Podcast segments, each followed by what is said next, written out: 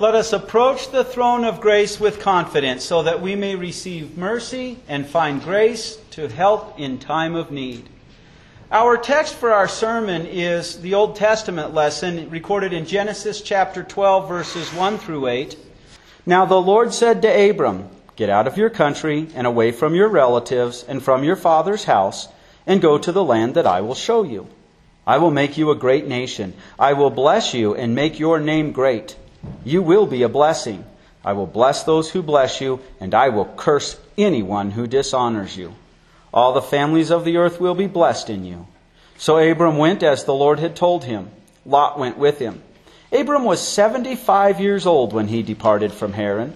Abram took Sarai his wife, Lot his brother's son, and all the possessions they had accumulated, and the people they had acquired in Haran, and they set out to travel to the land of Canaan.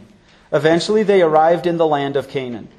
Abram passed through the land until he came to the oak of Moreh at the place called Shechem. The Canaanites were in the land at that time. The Lord appeared to Abram and said, I will give this land to your descendants. Abram built an altar there to the Lord who had appeared to him. He moved on from there to the hill country east of Bethel and pitched his tent there, with Bethel on the west and Ai on the east.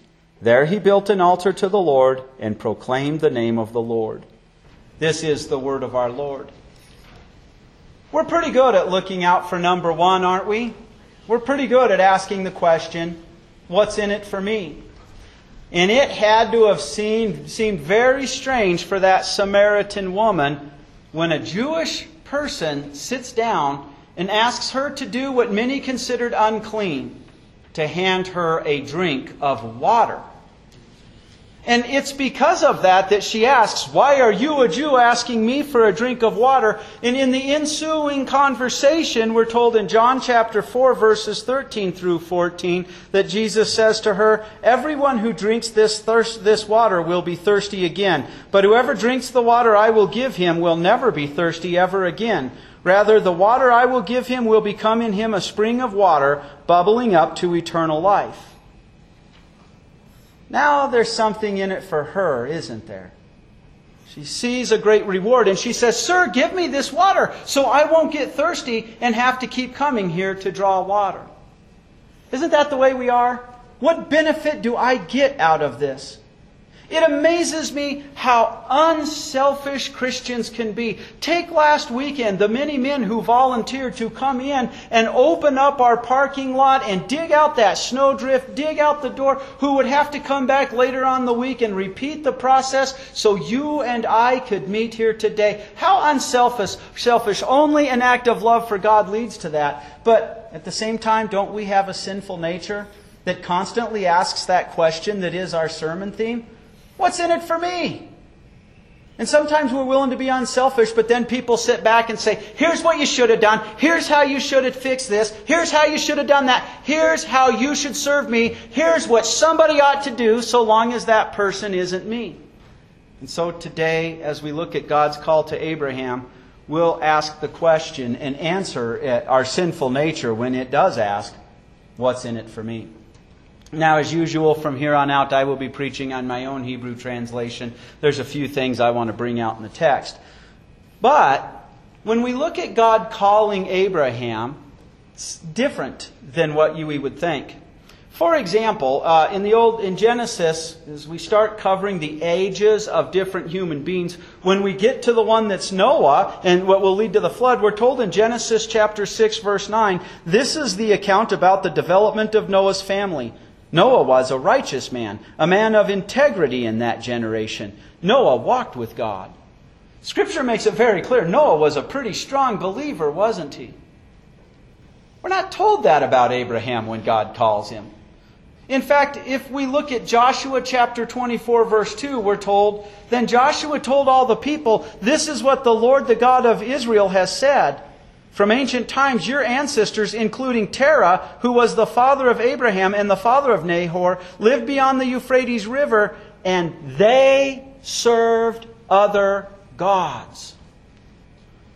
When Scripture introduces us to Abram, who we will know as Abraham, we're not told, as we were of Noah, that he's a righteous man, a man of integrity. He is an idolater. He may worship the true God, he may be like his grandnephew Laban, who has those little idols that he prays to to help around household things. He's an idolater.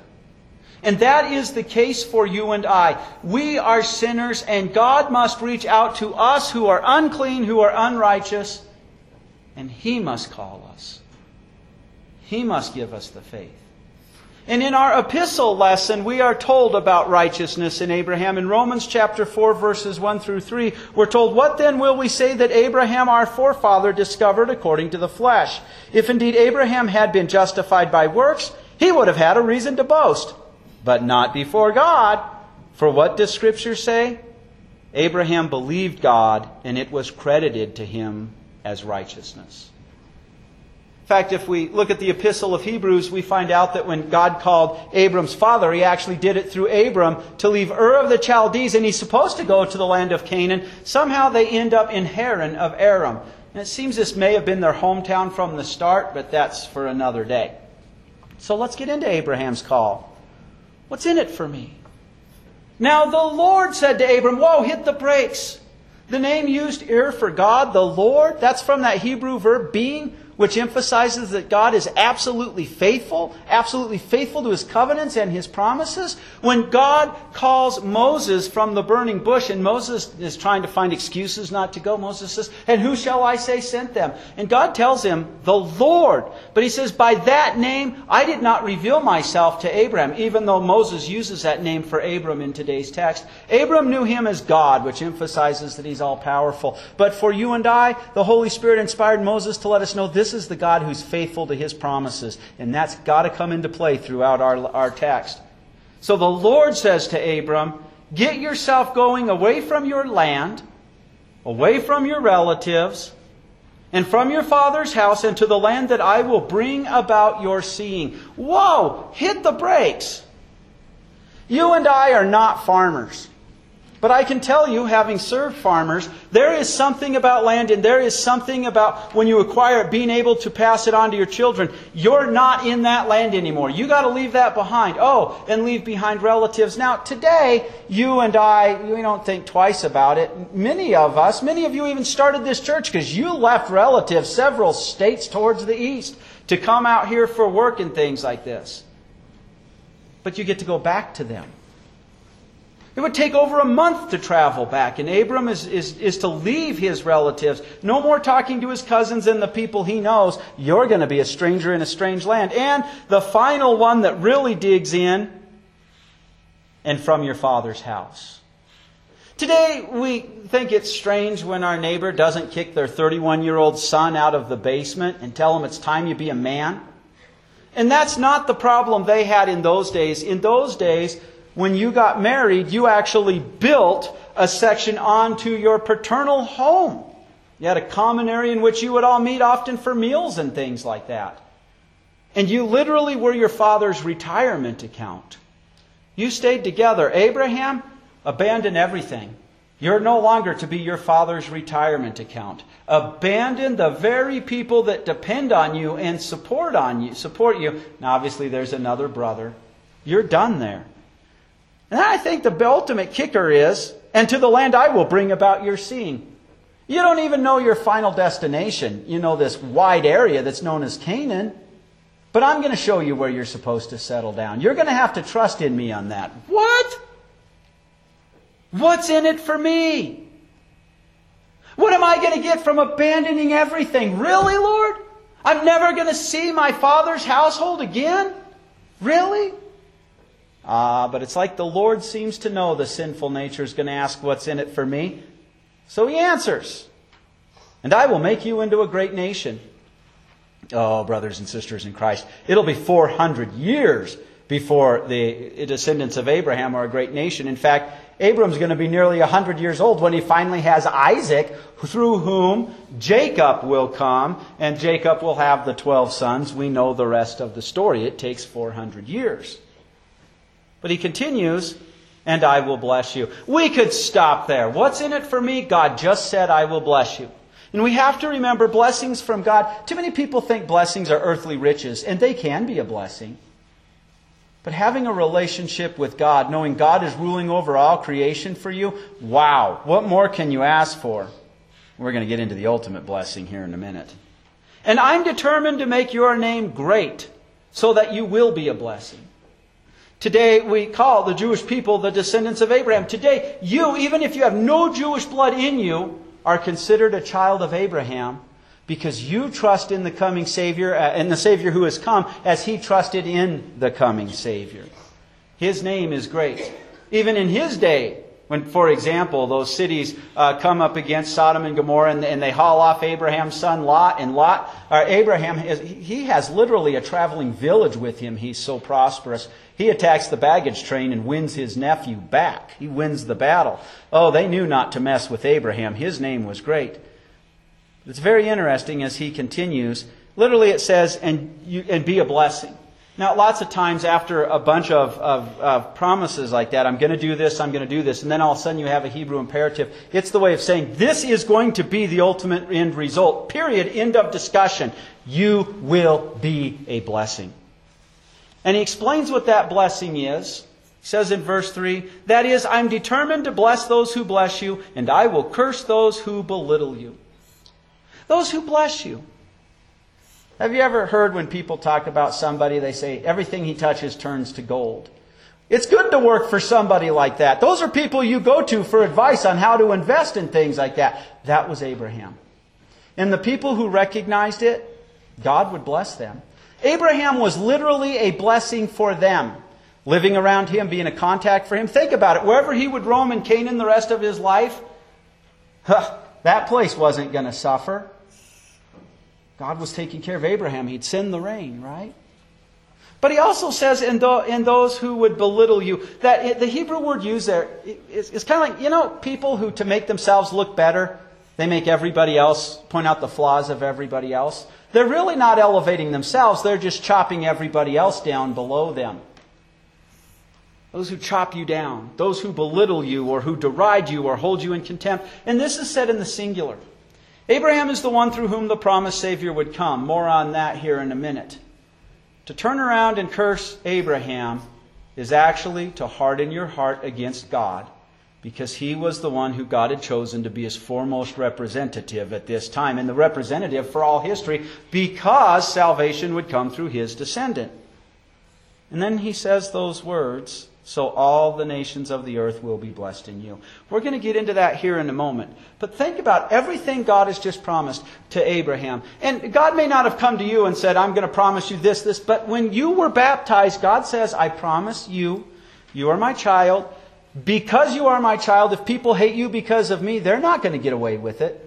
They may take your life, I'll take you to heaven, but believe me, if in anything else, they'll spend an eternity in hell. But I have my plans there. God prospers you.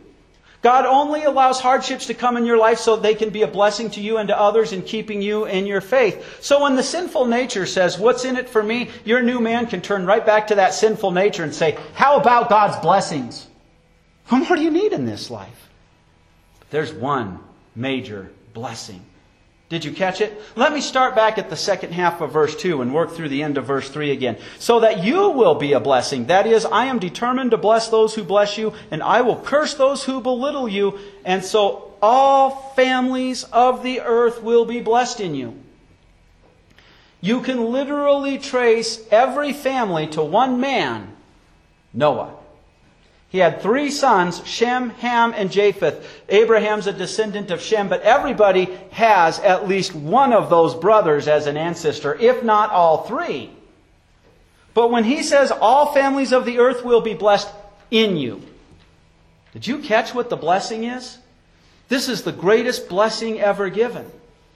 Abraham will pass on through his seed the promise of the coming Savior through Isaac, who will pass it on. He has two sons to Jacob, who will pass it on. Jacob has 12 sons to Judah. Eventually that gets passed on to Obed, who passes it on to Jesse, who passes it on to David, where it's really reaffirmed. And we find ourselves a thousand some years after David, at the Gospel of Matthew, where we're told of Jesus' adopted father, Joseph, and his biology going all the way back. Oh, and then Luke, it seems to be it's Mary's genealogy that we see that Jesus can trace his genealogy all the way back to Abraham. In the blessing here is the blessing of the Savior. The Savior will be your descendant, Abram. And when our sinful nature says, What's in it for me? One of the greatest, if not the absolute greatest response we can give to that sinful nature is, How about a Savior? Because if we were holy and already saved, we wouldn't be asking, What's in it for me? Why? Because the Savior is true God who became a true man. He served you by taking on your and my flesh and living all the miseries of this life, even taking the pain of the cross, even being abandoned by God, so that He could wash your sins away and make you God's child. Sometimes when my sinful nature says, What's in it for me? all I have to do is tell it, Look at how God served you by taking on human flesh. That's it. That's all the motive I need because I could never serve enough to repay that if God held it as a debt. But it's a gift. What's in it for me? How about God's blessings? How about a Savior, which is the greatest blessing, and from that all the other blessings truly flow? Now, let's back up again and take a look at what's going on in Abraham's life, starting at verse 1 of our text. Now, the Lord said to Abram, Get yourself going away from your land and away from your relatives, from your father's house into a land that I will bring about your seeing. Abraham's going to head in a particular direction, but he doesn't know the exact end goal. And when we skip ahead to verse 4, we're told, And so Abram went just as the Lord had told him. And Lot also went with him. Now Abram was 75 years old when he departed from Haran. Now Abram took Sarai his wife and Lot his brother's son and all the possessions they had accumulated and all the people they had acquired. Today we call them employees. In those days they were, most of them would be servants or slaves that he had purchased and those born, but Abraham never treated his slaves the way we think of like with the American, prior to the American Civil War. Now they departed in order to go to the land of Canaan, and so they entered the land of Canaan. But Abram doesn't know where he's supposed to settle down. The truth of the matter is, we know the rest of the story. He'll own a small enough section of land to bury his wife Sarah and himself and eventually his son Isaac. And that's the only land he's ever going to own. So we're told in verse 6 then he passed from one side to the other in the land up to the place of Shechem, up to the terebinth tree of Moreh. Now the Canaanites were in the land back then. Then the Lord Again, that name for the Lord. He's absolutely faithful to his promises. Then the Lord appeared to Abram and said, I am giving this land to your offspring. And so Abram built an altar there for the Lord who had revealed himself to Abram. 400 years before anything is owned by his, chil- by his ancestors other than a gravesite, a burial plot, if you will. But in all of this, God is teaching Abraham to obey. Now, remember, the law makes 10 demands, but it doesn't give you one ounce of power to keep any of those 10 demands. There you go. You're angry at your neighbor. You've murdered at your heart. Damn to hell. That's all the law can do. The gospel, the good news of salvation in that Savior, it makes one demand. It demands that you believe it. It demands faith but it supplies it. For when you hear that you have a Savior and your sins are forgiven, the Holy Spirit works through that to enter your heart. And if He's already given birth to that new person, He works through it again to nourish that new person over and over again. We call it the obedience of faith. Suddenly God's Word is important to us and we want to hear it and we want to keep it straight. And look at how God is training Abram in his life, calling him out of Ur the Chaldees, and somehow he ends up in Haran instead of Canaan. Something went went wrong.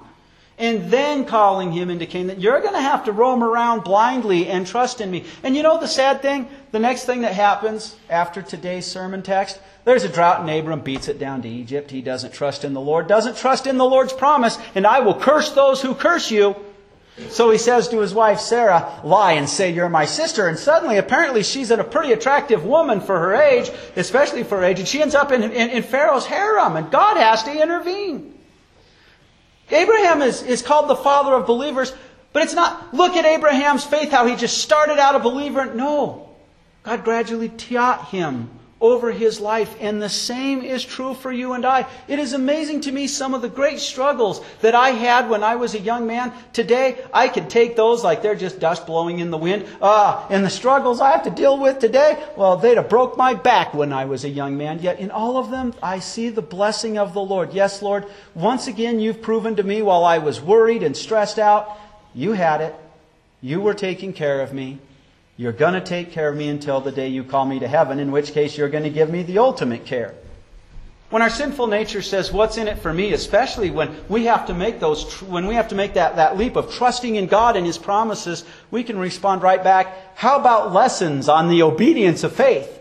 Because your whole entire life is God training you so that He keeps you in the faith He gave you, so that you remain attached to that Savior. Now, all, and again, with Romans chapter 4, verses 1 through 3, we're told, What then will we say that Abraham, our forefather, discovered according to the flesh? If indeed Abraham had been justified by works, he would have had a reason to boast, but not before God. For what does Scripture say? Abraham believed God, and it was credited to him as righteousness.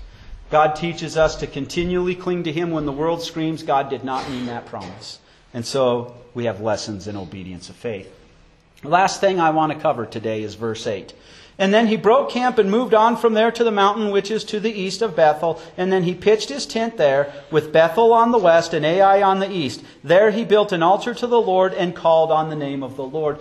Martin Luther translated this for the German people that he proclaimed the name of the Lord. And Abraham certainly in his life told others about the true Lord, the living God, the God who provides for us. So that would be an accurate translation. But what do you build an altar for? It's there to worship. How do we worship the Lord? Well, that's the second commandment. Do not take the name of the Lord thy God in vain. We're told in, in Genesis, after we're told about uh, Adam and Eve's third son, Seth, that we're told there's, at this time men begin to call on the name of the Lord. Abram begins to formally worship the Lord. And that would involve proclaiming his name. His name tells us everything he does for us. And you and I have that privilege too. Abraham had a relationship with God. He worshiped the Lord and he showed it. Jesus has made you sons and daughters of the King. When our sinful nature says, What's in it for me? Because we have a Savior and all those blessings, we can say, How about a relationship with God? A relationship in which, because that sinful nature gets its sucker punches in and we fall into our sin, we can go to the Lord and we can call on His name. We can say, Lord, here's my sin. I leave it at the foot of your cross. And He responds back to you, My blood has washed it away. It's gone. Because you are His child. He's ruling over all creation for you. So those times when you go, Lord, I'm not seeing your hand, worship the Lord. Invoke that relationship. He is your Father. And know, yeah, He's using this for your good as well. So we can put ourselves in the shoes of Abram, scratching his head when the Lord calls him to leave everything behind and say, What's in it for me? And we can sarcastically answer right back to that sinful nature. How about God's blessings, which includes the ultimate blessing? How about a Savior? How about lessons on the obedience of faith? How about a relationship with God? Because you are God's child. You are redeemed. God has credited it to you as righteousness. Amen. Now may the God of hope fill you with complete joy and peace as you continue to believe, so that you overflow with hope by the power of the Holy Spirit. Amen.